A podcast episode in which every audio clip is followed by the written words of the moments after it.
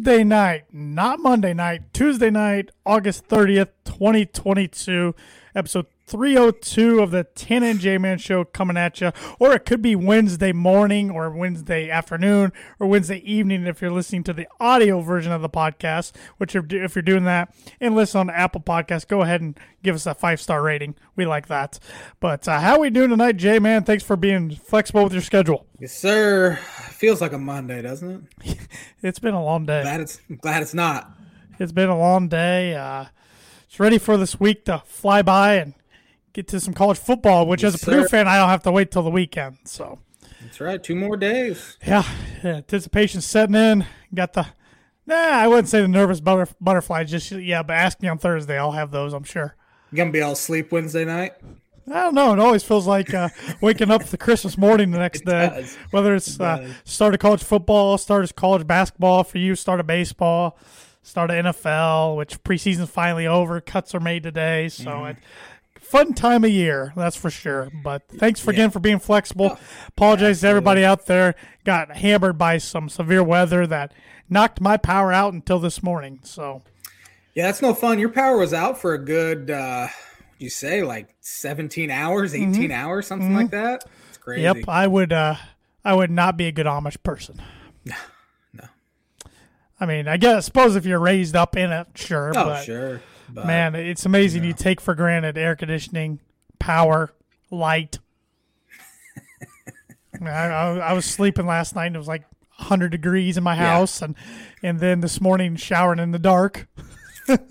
That's always fun. You, you, you know, in high school, um, when I'd wake up, I'd be so tired I wouldn't want any light that I would shower in the dark every single morning. Why no does that not surprise me? no light on at all. Could not handle the light. And now I'm at the point in my life where uh, if I sleep to 7:30 on a Saturday, I'm like, man, I slept in pretty good today. Uh, but back then, no, absolutely not. Classic. Oh man, you got some birdie bogey for me? It's a big one this Dude. week. If I if I if I miss this one, I'm four strokes down. You are you're struggling. I might so, as well uh, kiss it goodbye if I miss this one. Shohei Ohtani's two-run triple in the first inning a few nights ago gave him 75 RBI this season. He drove in 100 runs last year.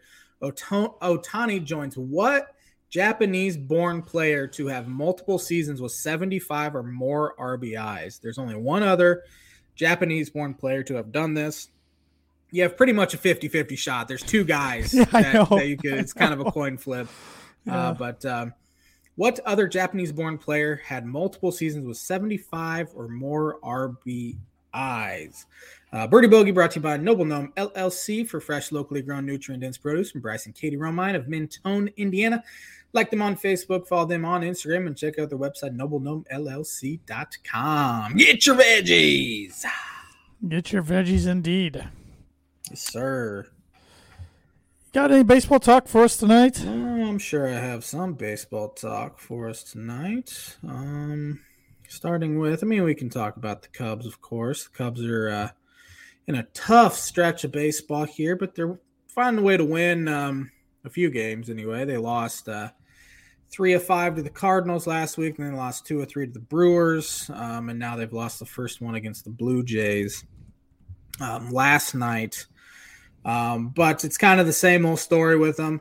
They traded a bunch of bullpen guys um, at the trade deadline: Scott Effross, Chris Martin, David Robertson, Mychal Givens. I mean, all four of those guys were like their late inning relievers.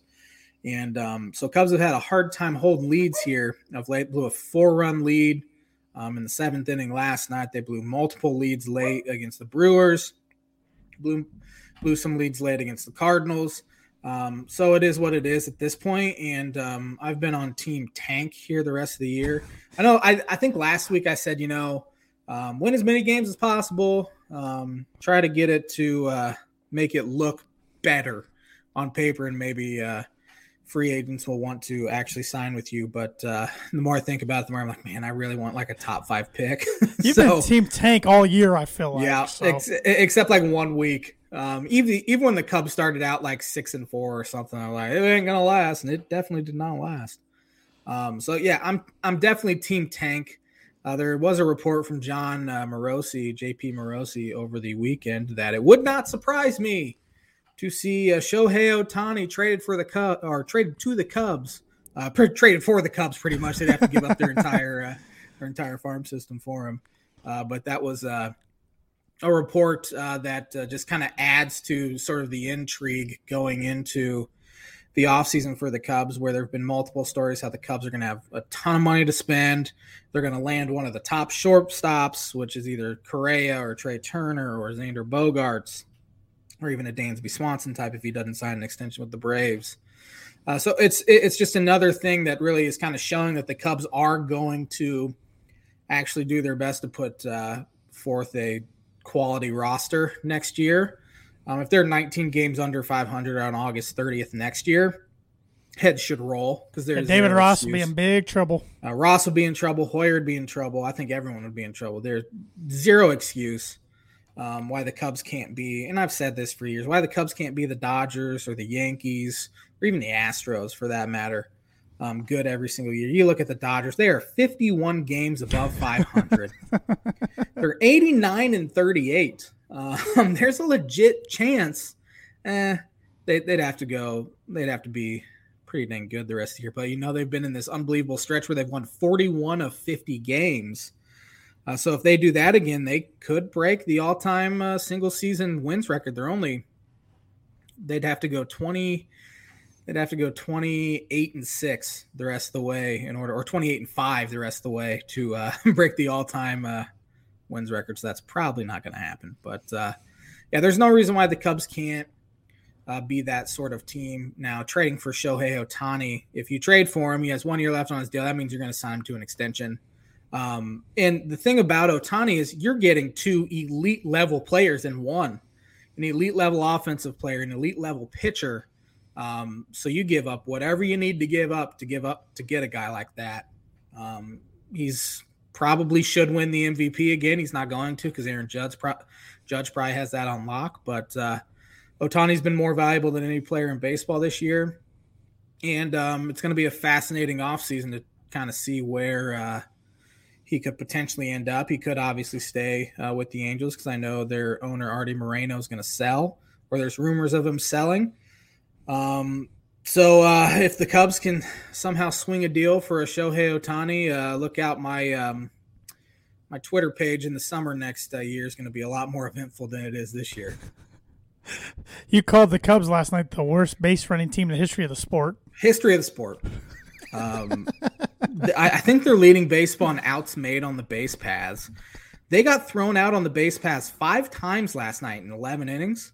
Um, Franmil Reyes got thrown out twice, trying once trying to stretch a single into a double, another time go, trying to go first to third, and he was out by a mile each time. Um, let's see who else did. Nick Nick Madrigal got thrown out at home. Um, who else? Uh, there's there was two other instances that uh, she's like, "What are you doing?" Like I, I watched them. Just what are what are you thinking? There is zero upside to try to take an extra base in that spot. Um, Rafael Ortega does it about once every three games or so. Um, so I'm very excited to not have to see some of these guys on this roster. Rafael Ortega's one, Patrick Wisdom's another, Frank Schwindel's time's done. Thank the Lord. Um, who else? There's there, there's only about three three or four guys on the roster. I'm like, you know what? He could be back next year. Ian Happ, Willson Contreras. Willson Contreras is a free agent. Um, Chris Morel is another guy. Nico Hoerner for sure. Um, Stroman. He's been, been fantastic. And, and of course, there's some pitchers Stroman, Steele, Keegan Thompson. Uh, but um, position player wise, there's a very few that like, man, I hope he's back next year. Seiya Suzuki, obviously, is another one. But uh, yeah, Cubs, um, thankfully, coming down to the uh, last stretch of the season, they're 20 games out of first place. Um, you know who's become terrible as the Pittsburgh Pirates now. Cubs are somehow six and a half above them. Uh, so it's it's going to take a lot for the Cubs to get into a, a top five spot in uh, the draft order, unfortunately. Yeah, coming down the home stretch, still got some storylines, of course, playoff picture, which I'll get your predictions here in a little mm-hmm. bit. But Aaron Judge to, became the third Yankee ever with multi years of 50 plus homers, joining Mantle and Ruth. Good company, of course, being.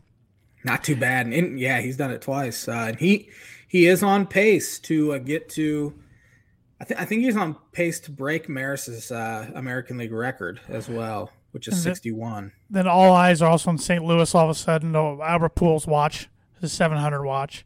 So uh, crazy, Yeah. crazy stuff. Six away. Uh, the 62 year old Albert Pujols is still uh, still somehow hitting pretty well. He's having a actually legitimately really good season. Yeah. Um, and if he doesn't get to 700, it'll be fascinating to see if he decides to come back or not.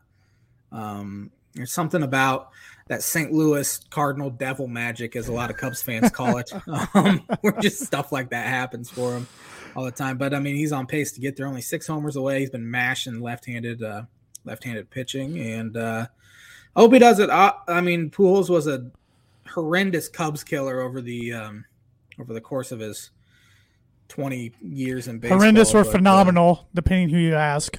Yes, her, horrendous in my opinion. But uh, yeah, he, he he was always a fairly likable guy. Um, Yadier Molina, on the other hand, is not. So it was kind of annoying that the Cubs honored him in his last game at Wrigley uh, last week. But um, he has more important things to do, going and uh, watching his uh, Puerto Rican League basketball team play in the middle of a uh, division race. So. Teach their own. Um, so right now, Tuesday, August 30th, I want your playoff predictions. Uh, there are some fascinating wild card uh, races uh, and some good division ones as well. Um, I think the Mets hold on in the NL East. They have a three-game lead over the Braves. Um, Braves are coming though; they're I'm- they're not going away. I should say. Um, the Mets are continuing to keep pace um, as far as staying multiple games up. Um, Cardinals are going to win the Central. I think they're going to win that one going going away. They're playing really good baseball, and Milwaukee is not. Um, the Padres are 12 games above 500 and still 19 and a half games behind the Dodgers. It's ludicrous. Um, so yeah, Dodgers are the best team in baseball. Probably going to win the World Series. Likely going to win the World Series, in my opinion. But again, playoffs are a crapshoot. Uh, so I think they win the West. Yankees should win the East. The Rays are starting to play some really good baseball. Uh, Toronto's been struggling here of late. Uh, they're eight out. Tampa Bay seven out. Month to play. Yankees are in a pretty good spot to win that one. Uh, the closest division race is in the AL Central, where the Cleveland Guardians almost said it. Hey, Cleveland Guardians having a game and a half lead over the Minnesota Twins. The White Sox still just cannot. Make my bowl prediction look good there, Yeah. Southsiders. Yeah, uh, they they just cannot find a way get to win. going. Mm-mm. Yeah, and we're getting to the point of the year where it's now or never. It's cliche, but you got to start winning games now. They're five games behind Cleveland.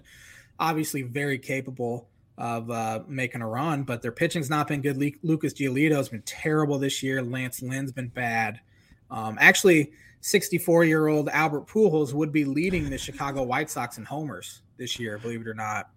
Um, He somehow gained two years from just a minute ago. Well, I mean, to he- 64. he he ages at a different rate than anyone else. So, um, so yeah, he, the White Sox just have not been playing good baseball, taking on the personality of their manager, uh, which is not good. It's surprising he's lasted this long. Will they um, cut I the remember- cord if they don't make the playoffs with him? Abs- absolutely, Got you it, would right? think. You would think. Ryan Reinsdorf's buddies with him, which is why you never hire friends. Um, but I have to imagine he'd be gone. I remember, I think it was 2008. The um, Milwaukee Brewers fired their manager two weeks left of the season. Um, and they ended up making the playoffs, if I'm not mistaken. I'm pretty sure that was 2008. It was a long time ago. Um, let's see, when was this? It was, yeah, two, 2008. They fired Ned Yost um, with 12 games left. Dale Sveum took over, and Brewers ended up making the playoffs. Uh, but yeah, I I don't remember the situation as why they fired Ned Yost. It was kind of shocking because they were 16 games over 500.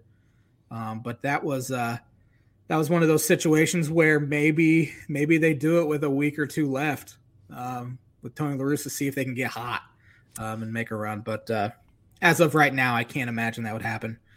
Um, and then, of course, Houston's going to win the West. They're 11 and a half up on Seattle. Wild card, though, uh, we have uh, in the National League, the um, Braves are eight and a half games up. They're going to make playoffs if they don't win the division. They're real good spot. Um, Phillies are a game and a half up on the Padres, three up on the Brewers uh, for the final playoff spot, and Padres are a game and a half up in Milwaukee. So it's kind of a three team race, two team race there in the National League. American League's a little more interesting. Um, the uh, Tampa Bay Rays are two and a half up for the final spot. Seattle's two up, um, and Toronto is also two up, um, or a game, yeah, two up on Baltimore actually, who's still hanging around there. They're only two games out, um, but I think the uh, playoffs, if the season ended today, would be the playoffs, or will be the playoffs in a month and some change here. I think it it holds steady unless the Padres implode, which they are very capable of doing that. But um, a few baseball stats here I have. Mookie Betts hit his 20th career multi homer game out of the leadoff spot, which broke a tie with, can you name the player, for the most such games in MLB history? 20th what? I kind of zoned out there. 20th career multi homer game out of the leadoff spot. Um, he, he broke the tie. This player played in our lifetime. Oh, man. I can't even venture a guess. I am just blank right now. Alfonso Soriano. Wouldn't have guessed him, but makes sense. it does make sense. He hit a lot of leadoff homers, um, and he hit a lot of lot of homers out of leadoff mm-hmm. spot, I should say. For many teams. Um, one, yeah, one more uh, stat here. Sandy Alcantara for the uh, Miami Marlins has four complete games this season, which is more than any other team in baseball. Wow. Yeah, teams and guys just don't just yep. don't throw complete games anymore. They don't. Why do you think them, that is? They don't let them. Um, getting third time, third and fourth time through a lineup for a starting pitcher is uh, real risky. Um, you you see them multiple times. There's so much info now. Uh, hitters are smarter than they've ever been. I just think it's so much more difficult, and you see like opponent's batting average on base percentage and slugging percentage go like 100 points higher um, in their third or fourth appearance, plate appearance, than it is their first two. Uh, so that's a thing. Um, they want to keep guys healthy too and not throw a ton of pitches. I mean, you see some old school type managers like a Tony La Russa who's let um, Dylan Cease throw 120 pitches this year. Uh, Luis Castillo, when he was with the Reds, had multiple games where he threw 120 pitches, uh, which is weird for a guy like David Bell who hasn't been around that long um, as far as managing. Um, and then then you have Dusty Baker, who um, who ruined Mark Prior's career for one. Um, he's still a guy that uh, will let his pitchers throw a ton of pitches. But the new new wave, new school thinking, um, guys just the managers just don't let their guys um, don't let their guys go deep anymore. Um, especially when you have eight man bullpens. Um, it's, it's just easier to mix and match late. Makes sense. Mm-hmm. Makes sense.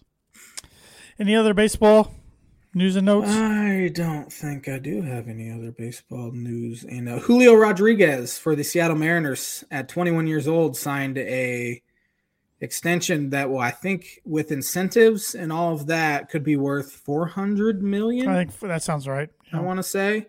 I think the base salary is like 210, but uh, there's so many stipulations that he could make as much as 400 million. So um, it's a lot of coin.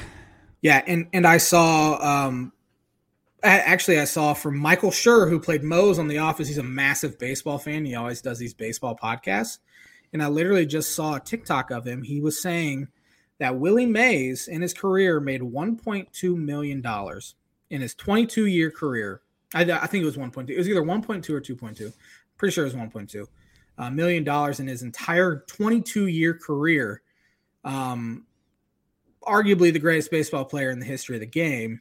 Julio Rodriguez will make that kind of money, the 1.2 million, every 11 games the Seattle Mariners play.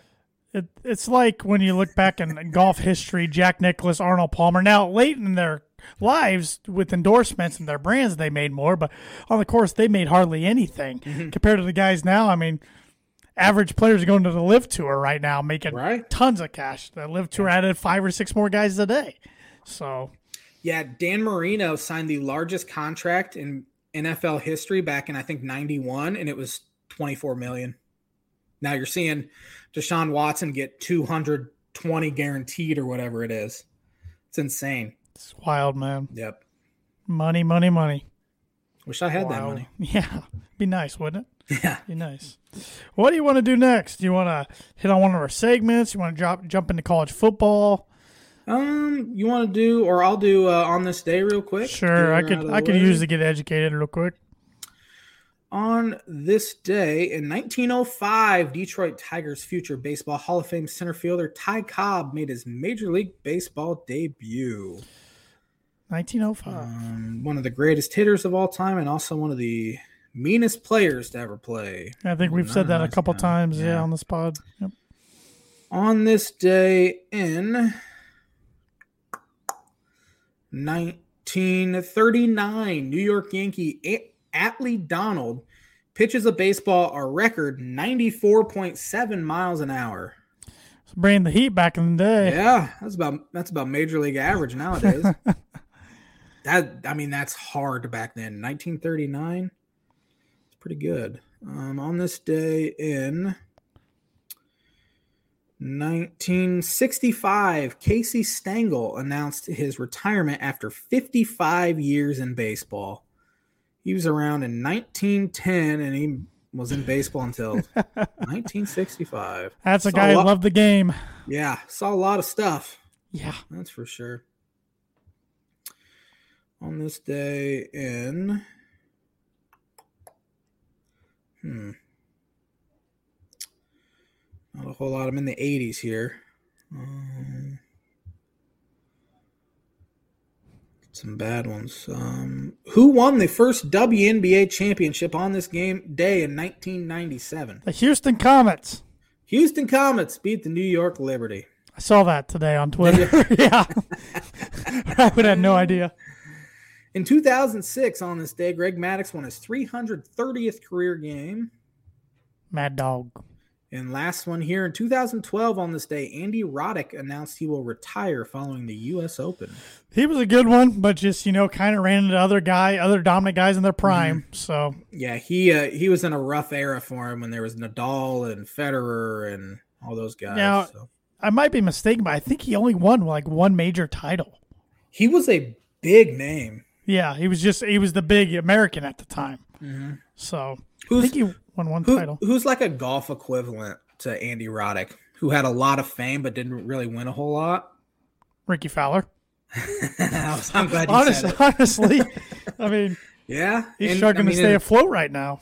in a ton of commercials. Yeah, Come- still. he was the young up and comer, very marketable. Mm-hmm. 'Cause everybody else his age has won a lot more than he has. Really, all the all his buddies. So I don't know. He got rid of his caddy finally. Well, well, not finally. I mean, he, he and Joe I didn't think would ever split, and and he uh, took him off the bat a couple weeks ago. So we'll see Hmm. what happens next year.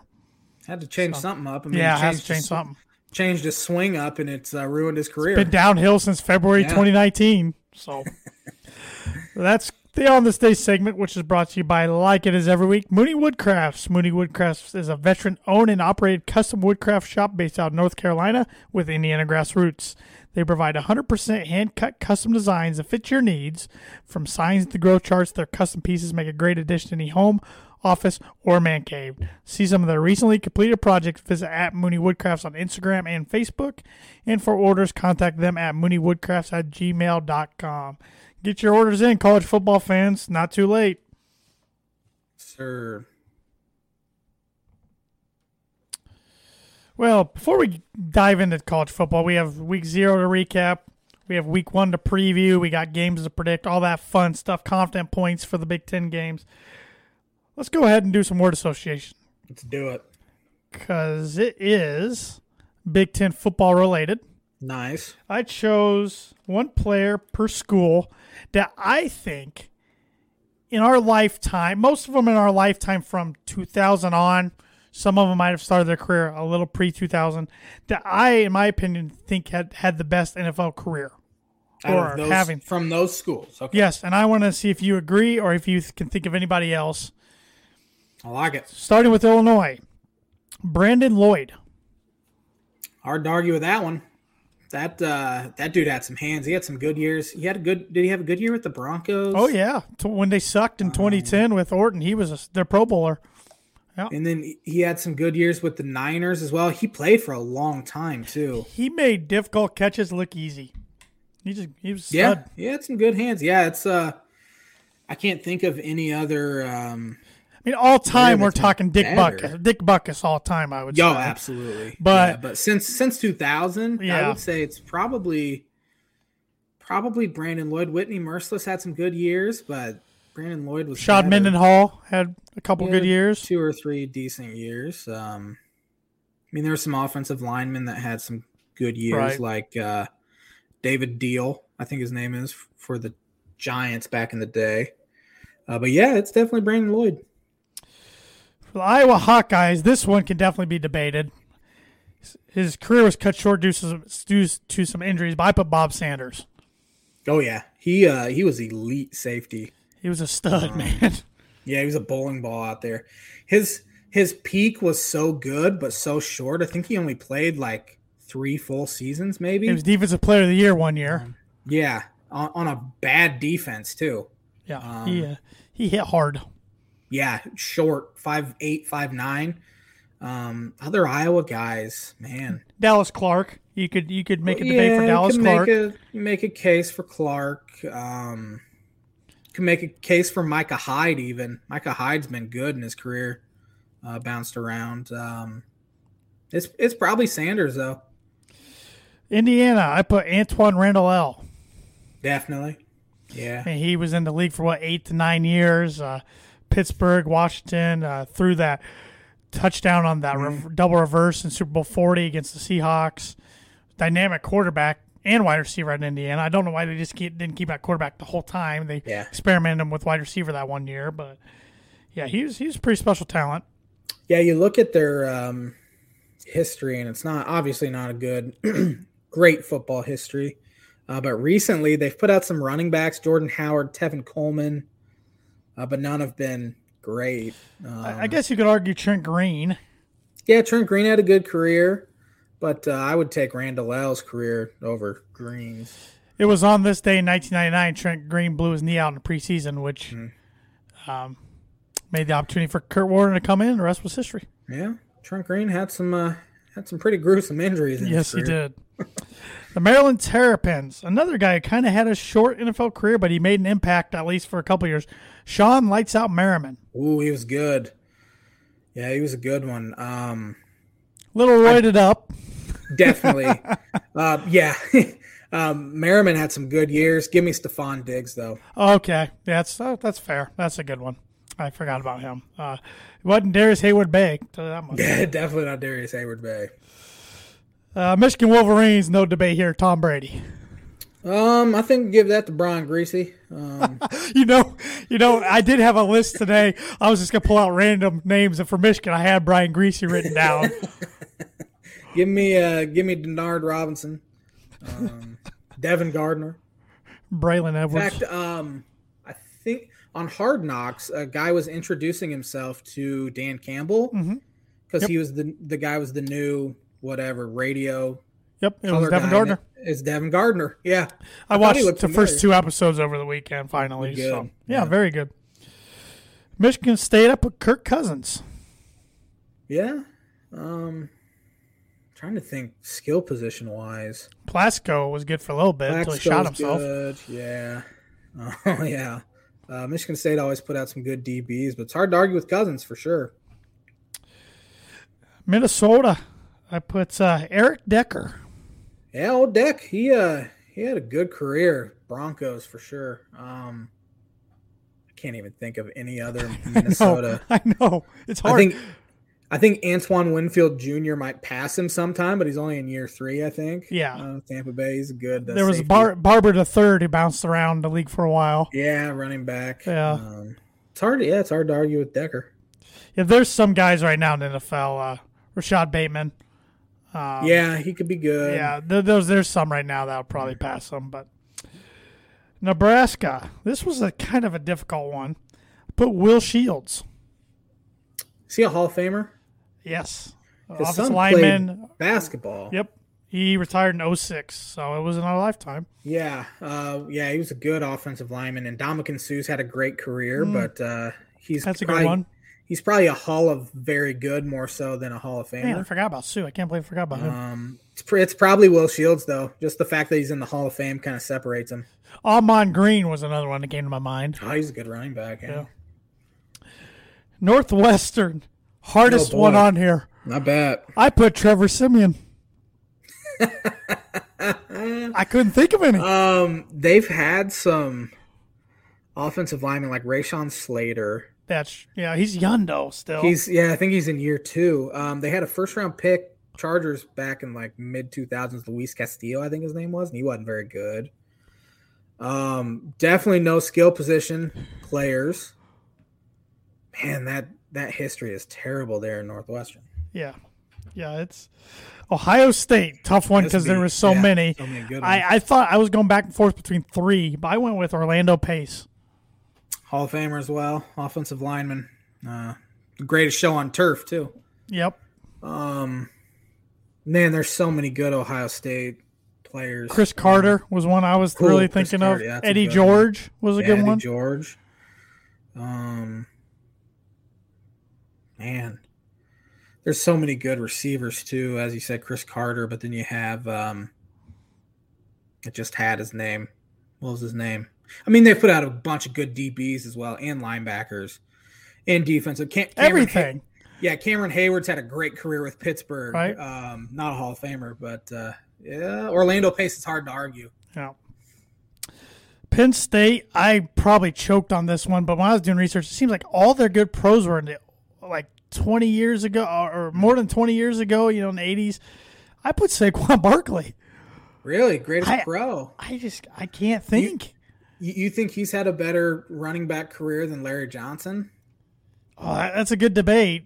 Yeah, John, Johnson had two or three Yeah. really good years with the Chiefs. Yeah, Sa- Saquon can't stay healthy. That's true. Um, they haven't put out a quarterback really. Kerry Collins. Yeah, Hackenberg. Hack, Hackenberg is that his name? Hacken something. Yeah, Zach Hackenberg. They had what? Uh, um, uh, Campbell. Hackenberg. Campbell played for a while. Jason Campbell. Yeah, no, Jason Campbell was Auburn. Oh, he was, wasn't he? Why did I? That one Campbell. Feels like a Penn State. My, Michael Robinson was a Yeah, Penn State I was quarterback thinking. that played uh, fullback in the That's NFL. that's who I was thinking. Um, who who was that line? Was it LaVar Arrington? Was he? Yeah, he was a good one. But he he was Courtney a Brown, great uh, college player. Paul he uh, Posluszny. He was a, he was a very good college linebacker. Yeah, I don't know. Um, They just haven't had those like stand no. out. I mean, They're- back in the they're day, they had um, Matt Millen. Back in the day, Chris Godwin's been real good in the NFL with Tampa Bay. Yeah. he was a Penn State guy. he might take the cake there. Um, I, I don't even, I don't even remember the guy you said. Who was it? Saquon, Sa- oh, Saquon. That's right. Purdue, Drew Brees, I mean, it's no debate, is one, there? one of the best of all time. Yeah, no, there's no debate. There's a debate. The, the next one I could have put was Rod Woodson. Yeah, I mean, Rod Woodson is pretty dang good. Then after Uh, him, I probably say All Star to Ryan Kerrigan. wow. So Rutgers was tough. I went with Ray Rice. Can't stand the guy, but Yeah, I chose him over Devin McCourty. yeah, it's it's probably Ray Rice. He, he was good with the Ravens. And Wisconsin, I went J.J. Watt. Yep, can't argue with that one either. Russell Wilson is probably number two, Yeah, even though he only played there a year. Yeah, he's he yeah he easy number 2 Mm-hmm. Um, I mean T, TJ's right up there with them already. Yeah, T.J. Watt, and then you can take your pick from running backs: Oh yeah, Melvin Um, Gordon, Mike White, um, Jonathan Taylor's probably the best out of all. not Mike. White, James White. James Uh, White. Jonathan Taylor will be Ron Dayne, uh, Montee Yeah, Ball, even though he didn't Ball. last. Um, there's a lot PJ. Hill, yeah. PJ Hill never even made the league. Uh, John Clay. John Uh, Clay. yeah. Yeah. Yeah. It's a good list. I liked Yeah. it. Yeah. And that's the word association segment, which is brought to you by, like it is every week, Proforma Print 2 Promo Group. If you're looking for a trustworthy, dependable resource for your next trade show, company picnic, or sales meeting, they have over 50 years combined experience in promotional products and commercial print. They strive for fast and efficient response to all your print needs. You need to look no further. Let them be your one source print and promotional company today by giving Barbara VanWynsberghe a call at 574 210 3815. Yes, sir. Week zero happened. It happened. And did it ever happen?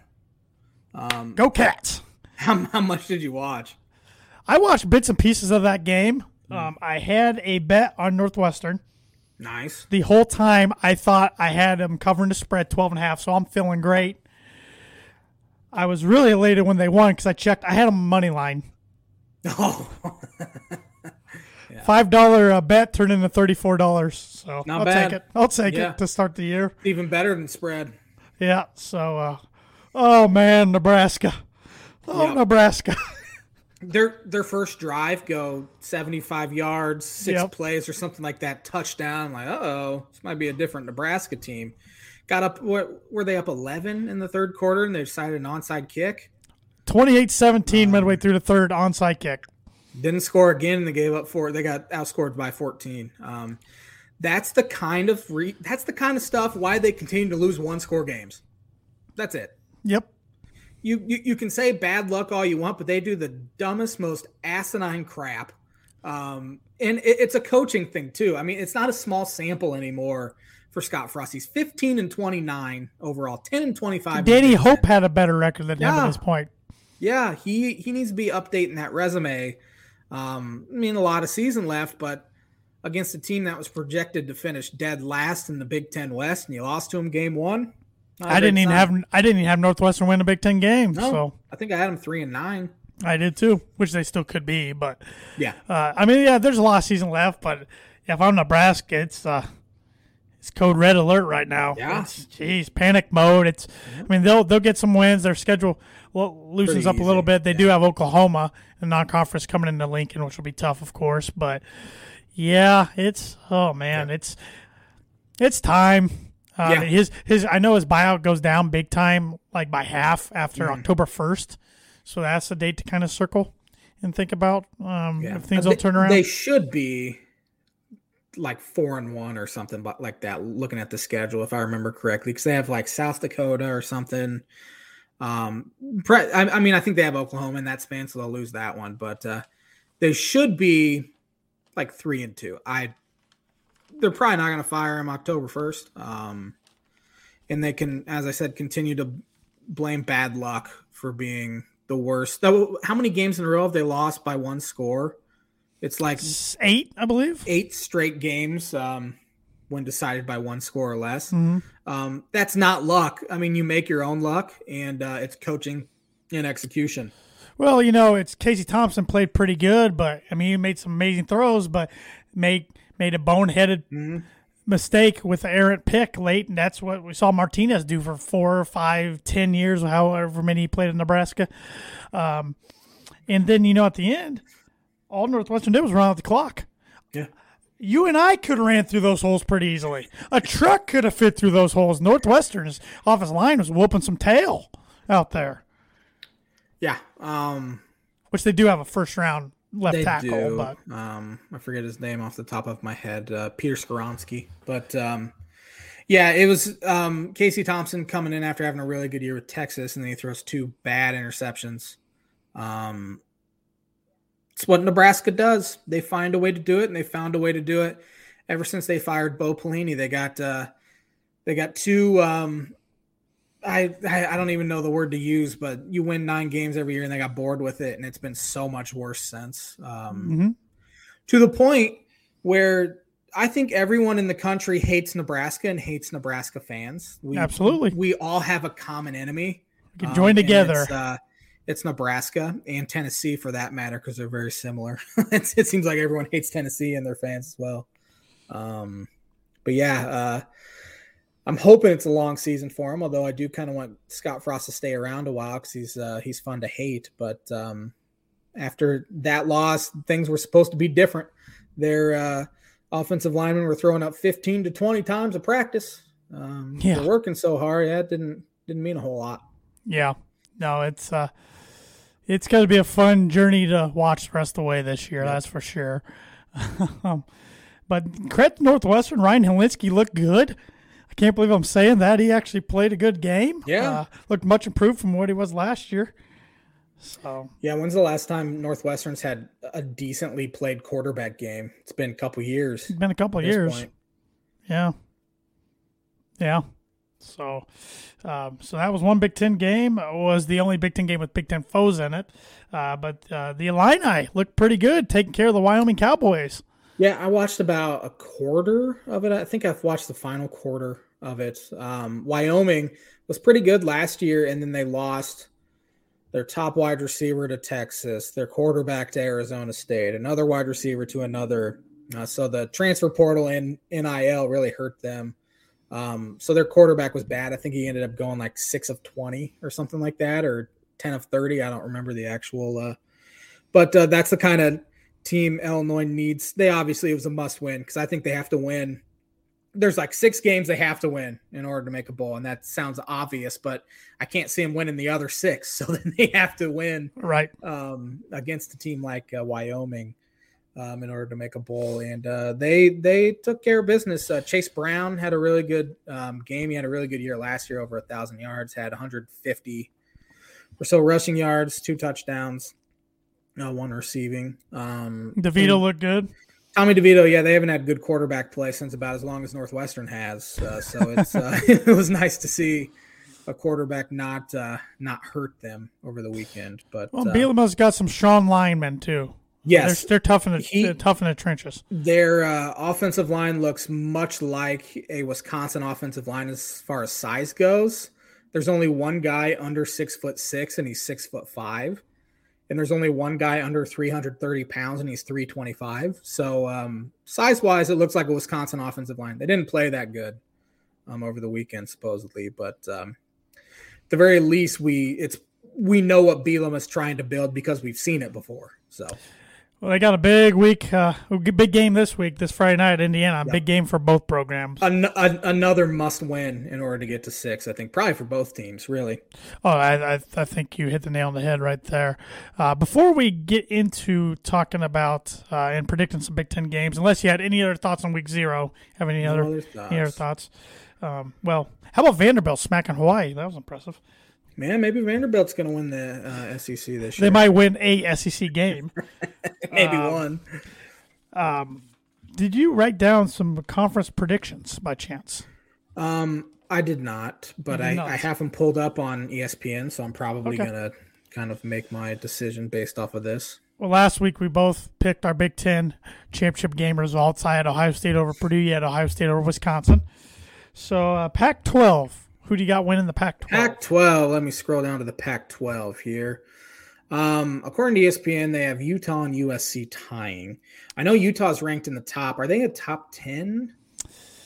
Like um, borderline, or if not, yeah, they might be in the back close. half. They're my college football playoff, so that's my Pac 12 winner. So that's your pick. Utah. I'm, I'm going to choose USC, just the Lincoln Riley uh, factor. Yep. And the fact that they picked up um, Oklahoma transfer Caleb Williams, I believe. Mm-hmm. Um, I think Lincoln's going to turn them around quickly as soon as this year. I mean, they're obviously loaded with talent. It's probably, would you say, the easiest place to recruit to in college football? Yes. Um, as far as uh, climate goes, um, can't. I mean, I've been on USC's campus. It's gorgeous. I mean, you're in Southern California. I mean, it's real easy to um, recruit to, and I think he's going to turn them back into a powerhouse. Well, and don't forget Caleb Williams throwing to uh, Jordan Addison. Biletnikoff award winner last year yeah. that transferred from Pittsburgh. So that's right. Yeah. Yeah, they're going to be good. Yeah, should be good. Especially by the time they get into the Big Ten here in a couple of years. Mm-hmm. ACC. ACC, it's it's hard to pick against Clemson, so I'm not going to do it.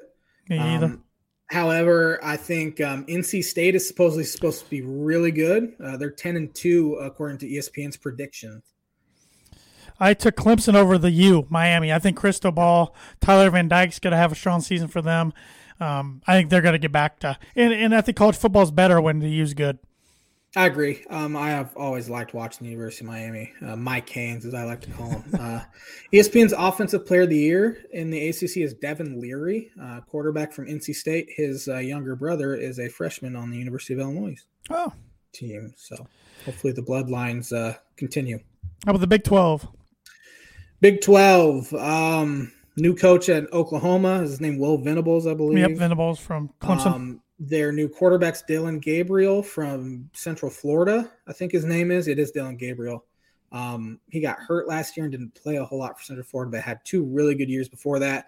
I'm taking um, I'm taking Oklahoma State though in an upset. I think I had them in my playoff because I had three uh, SEC schools because I kept thinking Texas A&M was in the Big 12, um, and I think I put Oklahoma State in the uh, in the uh, playoffs. I'm uh, taking them to win the Big 12. Um, yeah, I got Oklahoma over Baylor, but Kansas State's a sleeper. There, a lot of people are saying they're going to be good. Oklahoma State, you had in the playoff, Yep. so uh, Texas. I've seen some people pick them. I don't know if that's serious or or joking, Probably joking. but um, yeah, it'll be interesting, interesting race. And the SEC, SEC, Georgia and Alabama will be the uh, SEC championship game. Uh, give me Alabama. I think they're loaded. Um, you have the defending Heisman winner Bryce Young, and then you have, I think his name's Willie Anderson um, on that linebacker. He had 17 and a half sacks last year. Um, he's back. So um, Al- Alabama should roll through. You thought that last year too, though. Yeah, Will An- Anderson for uh, Alabama. Yep, I got Bama over Georgia. I don't see anybody else. Uh, the only other team that could compete with Georgia in that division is maybe Kentucky. I don't think Yeah. the quarterback plays strong enough. No, I, I agree. ESPN has Kentucky at nine and three, Tennessee eight and four. Um, South Carolina is an interesting one though with uh, Spencer Rattler there. Um, Yeah. So it'll be interesting to see his career progress after uh, having all that Heisman hope coming into the season and then just being benched by week six. The young Beamer's doing a good job there. Yeah. Yep. So I forget his first name off the top of my head. So Yeah, I don't remember You're either. you ready to predict some Big Ten games with confident points? Let's do it. I'm going to keep track of these, or we're going to have to keep track of them this year because we always we never do. We always do for the NFL. Um, we uh, we have a belt for the NFL, which I have won two years in a row, and I'm going for three Pete. Uh, but we, we need to come up with something for Big Ten Pick'em. Yeah, it's uh, yeah, yeah. I need I need to have a good year, Big Ten pick 'em and NFL pick 'em. um, yeah, because Birdie Bogey's not gonna go my way. Um, let's start off with the Thursday night game. Penn State three and a half point favorites at Purdue, eight o'clock on Fox. Coin flip game, in my opinion. Um, give me Big Purdue for, for both. yeah. Give me Purdue for one. Um, big game for both teams, really. Um, it's blackouts. Purdue's wearing all black. Penn State now they're wearing all white today. No surprises there. Um, I'm I'm glad I'm gonna be at the game, so I don't have to listen to Gus Johnson for one. Is that Um, is it- it's a Fox game? Yes, eight o'clock on Fox. Um, I am also going with the Boilers. It's an interesting matchup of two sixth-year quarterbacks, Aidan O'Connell and Sean Clifford. Uh, first time Sean Clifford's had the same office coordinator back-to-back years, but I'm only putting two uh, confident points on the Boilers. It's gonna be a, I Similar. Yeah. think it's gonna be a I dogfight. It, it it'll be rocking after a good year uh, for Purdue last year. It, it'll remind you a lot of the, I think the crowd at that Northwestern game a few years ago on Thursday night. 2018. Yeah, Uh, was that 2018? Man, that was four years ago. that was Rondale Moore's debut to college Yes. football. Yep. Yeah. Um, and I I think Purdue wins this one though. I hope so. Uh, 11 games, I should say, to pick from this week. Uh, New Mexico State at Minnesota. Minnesota is a 36 point favorite. Give me Minnesota, but I only put four on them. I took Minnesota for 11. Did you? Yeah, New Mexico State is trash. Yeah. New Mexico State looked awful against Nevada last weekend. So, uh, four. I'm interested to see the rest of your picks. Uh, in-state little directional school, big school matchup here. Western Michigan at Michigan State, who's ranked 15th. Spartans are 22 point favorites. Give me Michigan State for five. It seems like they always struggle that first game against a directional school. Great minds think alike, J man. I got the Spartans for five for the, really the same reason. They always kind of struggle for a half and then turn it around. Illinois at Indiana. Indiana's a three point favorite. I think this is a coin flip game too. Um, I think the fact that Illinois has a game under their belt helps them, but at the same time, on the other hand, IU has seen some of the stuff Illinois can run. However, I think Illinois kept it pretty vanilla offensively because they could against Wyoming. Um, but must-win game probably for both teams if they want to make a bowl. Uh, but I'm taking the road team, the Illini, for two. I think I had Indiana in my predictions last week. I know I had them three nine, Illinois four and eight, and I think I had Indiana winning that one. But I'm taking the Illini for one. I, I changed my mind after watching them play against Wyoming. Rutgers at Boston College. Um, don't know much about either team. I know I had Rutgers at three and nine, and I had them losing to BC. So give me Boston College for three. Great minds think alike. Again, I got Boston College for three. They still have that Notre Dame transfer as their quarterback, Mm-hmm. which I saw. I didn't read the article, but I saw the headline that Brian Kelly lied to his parents. Uh, he's probably one of many. Um, but uh, I, I, I like Boston College here. I know Rutgers made a bowl game last year, but I don't think Greg Schiano's going to have a good year there this year. I agree. Buffalo at Maryland. Maryland's a 23 point favorite in this one. Uh, give me Maryland for eight. I think uh, they'll put up 50 points. Yeah, they'll put up some points this year, that's for sure. I got Maryland for six. So, Colorado State at Michigan. Did you see Harbaugh is doing? Uh, he's starting, I think, McNamara this week, and then the other guy week two. They asked him what his plan was at quarterback, and he said it was biblical. So, uh, dude's a weird guy. Give me Michigan for six, though. I got Michigan for seven. Um, it's a big point spread if I remember right. I think Colorado State will cover the spread, but I know nothing about Colorado State. They're usually not very good. Usually, college football is not good in the state of Colorado. Usually, Air Force is the better best program there. Colorado every once in a while sneaks up on It's you. been a while though. It's been a, it's been a while. um, yeah, give me the Wolverines for seven. South Dakota State at Iowa. Um, Iowa for seven. I just think their defense would be way too much for South Dakota State. I got the Hawkeyes for ten. Um, Kinnick's a tough place to play. Mm-hmm. There's a F, FCS team coming in. They'll roll. North Dakota at Nebraska. I think Nebraska bounces back, and I have them for nine. I got the Huskers for nine as well. If, if they lose to North Dakota, Scott Frost didn't make it to the locker room. He's Yeah, he's, Cut, he's, done, he's fired. not making it past this one. Yeah. Go go North Dakota. um, Illinois State, your fiance's alma mater, Yes, sir. at Wisconsin. She'll be on the edge of her seat, not watching that one. uh, give me Wisconsin for ten. I like Brock Spack. Think he's done a good job at Illinois State, but Wisconsin's another animal. Camp Randall's another animal. Give me the Badgers for eight. In the prime time game of the weekend, Saturday night, 7:30, ABC top five matchup. Notre Dame, 17 and a half point underdogs at the Horseshoe against Ohio State. I think Ohio State covers. Uh, give me Ohio State for 11, and I'll even say this. I'm going to say something stupid here. if Notre Dame finds a way to win, I will hop my neighbor's fence into their horse pasture, jump on a horse, and ride that thing around Lockport, Illinois. Yeah, Gotta make me root for Notre Dame. Uh, and I will take off work and come video videotape that if that happens. Oh, I'll be almost in tears thinking about that. But uh, I think the only way the Irish keep this close is if they play ball control, and I don't know if they can do that. No. I think Ohio State's just another animal this year, and but I, only I only have Ohio State for four though because I, I some of those other matchups I liked. I Yeah. liked more. So. And, and that's fair. Uh, if it was at Notre Dame, could be a different story, but Will be next year. It, it will be next year, which Yeah. will be an interesting one. Um, I don't even remember who Notre Dame's quarterback is. It's uh, we talked about him last week. He's uh, he played a couple games last year when Jack Coan got hurt. He had 300 some yards. Uh, Buckner, Tyler Buckner's Buckner, name? Buckner, Okay. I think Buchner, Buchner, Buckner, Buckner, I think. But I don't know a lot about Notre Dame. Um, you know, I. I focus more about the Big Ten, which I wish they would join one of these days, but I don't think that's gonna happen anytime I soon. think- I think they will. Do you? So, uh, you got any other games you want to pick? Uh, Not some- not confidence pick. we have but- a couple non-conference top 25 matchups. Uh, number 11, Oregon um, playing Georgia in Atlanta.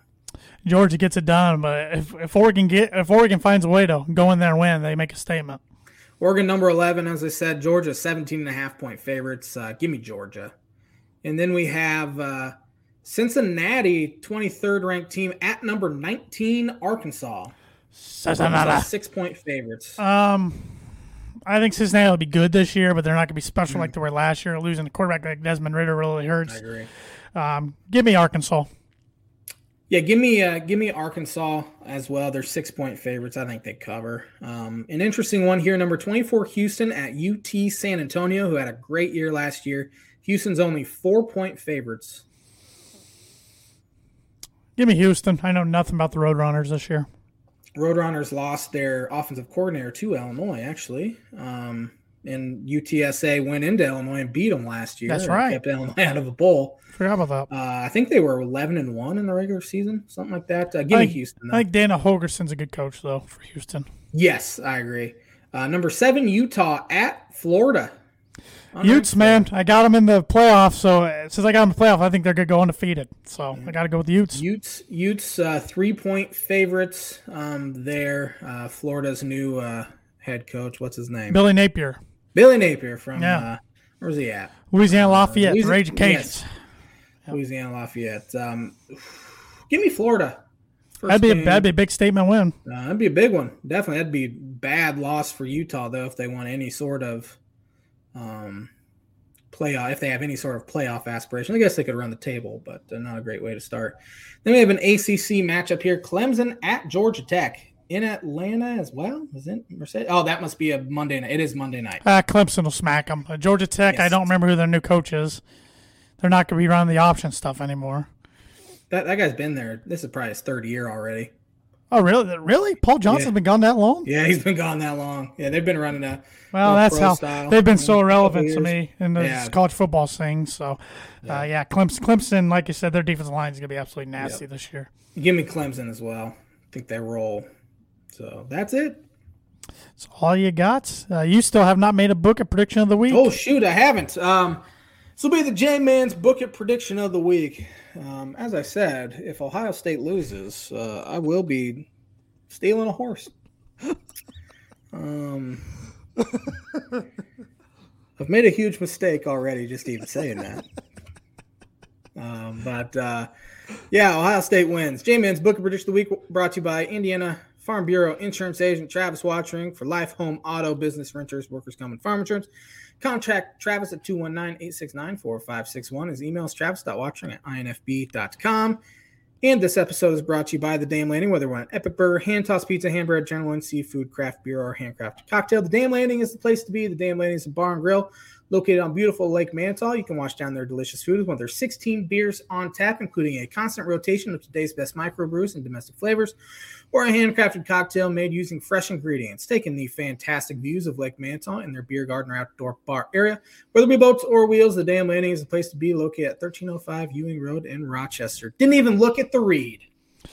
You're, you're something else. Top of my head. You're, you're one of a kind talent. You want to hear? Uh, you have anything else, or you want to go straight to Birdie Bogey? Nope. Let's let's hit it. I don't even remember it. Shohei Ohtani uh, became the second Japanese-born player ever to have multiple 75 RBI seasons. Who was the other one? Ichiro or Hideki uh, Matsui. Correct. I hate this. I've went back and forth both guys all show in my mind. It's tough one. Ichiro got tons of hits, but he was a leadoff guy. Hideki was RBI machine at times, especially that 09 season when he was MVP of the World Series. I'm going Godzilla Matsui. You are staying in the race. You got a birdie. Two back. Let's go. Two back. I- actually liked that question because it really was back and forth Yep. the whole show It- long. there- so, Yeah, there, there's only two guys that it could have possibly been. Yep. Um, so you got it. You're What in good old Dice K? He never swung a bat. No, never said that. Kazmat Gyro ball. Uh, what other Japanese fellows have been out He there? sop Uh, Choi. he saw. Yeah. Well, he was. Was he? Was he Japanese? I think he was Korean. Oh, Um, Say Seiya Suzuki could get there eventually, but uh, start hitting. But uh, thanks for watching the Tan and J Man Show live on the ISC Sports Network. We'll be on Tuesday again next week because of Labor Day uh, for our annual NFL preview show. So hope everyone can tune in for that. Have a fantastic rest of the week, everybody, and we'll be back at it on Tuesday.